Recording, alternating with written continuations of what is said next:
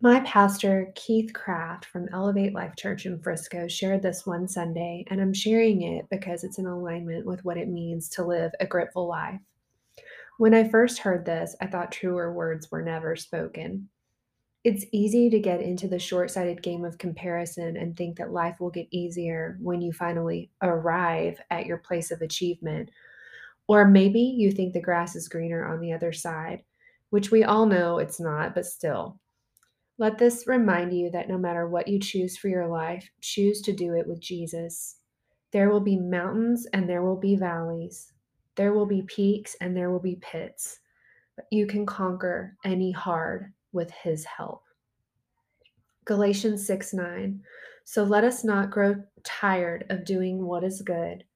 At just the right time, we will reap a harvest of blessing if we do not give up. And Keith Craft says, if doing good was easy, you wouldn't grow weary of it. Being your best is hard. Being your normal is hard. Making wise decisions is hard.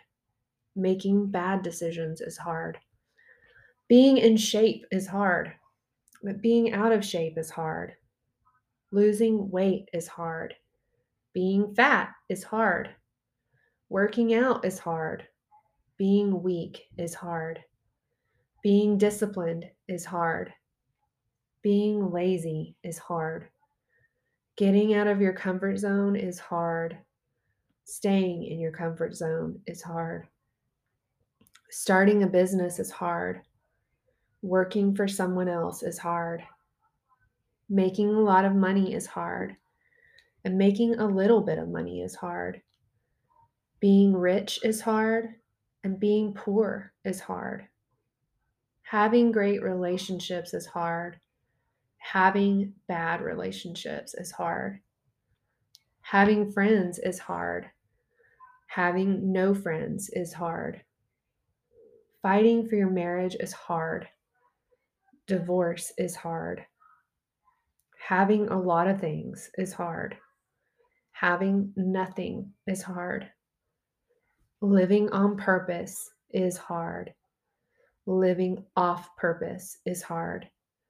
Doing life God's way is hard. And doing life your own way is hard. Everything is hard. Choose your hard. And that's by Keith Craft. And I invite you to check out his ministry and mastermind and his thought leadership at keithcraft.org. Thank you.